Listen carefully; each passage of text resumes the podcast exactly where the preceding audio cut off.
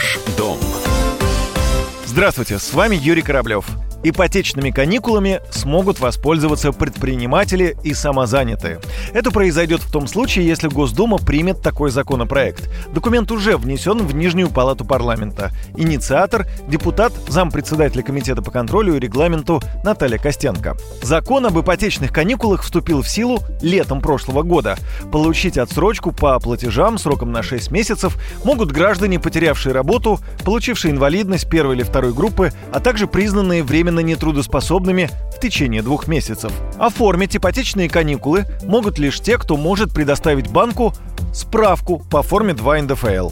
Предприниматели и самозанятые не попадают в этот список, говорит депутат Наталья Костенко. Есть люди, которые работают на предприятиях, в различных организациях, не являются сами себе работодателями. А есть люди, которые являются сами себе работодателями. Это индивидуальные предприниматели и самозанятые. Когда принимали закон, не учли, что не все у нас граждане подтверждают свой доход справкой 2 НДФЛ. Вот индивидуальные предприниматели и самозанятые, они другими документами подтверждают свой доход в рамках налогового законодательства. И, собственно, эти документы мы включаем в перечень тех документов, которыми могут подтверждаться доходы при подаче заявления в банк на предоставление ипотечных каникул. Президент, когда выступал на послании да, и говорил об этой своей инициативе, он не выделял какие-то категории граждан и не говорил, что ипотечные каникулы должны действовать для физлиц или там индивидуальных предпринимателей. Он говорил, что для всех людей, которые попали в трудную жизненную ситуацию.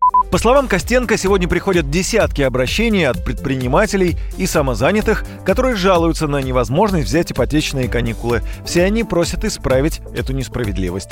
Узаконить ипотечные каникулы для заемщиков, оказавшихся в сложной жизненной ситуации, в начале прошлого года предложили в Центробанке.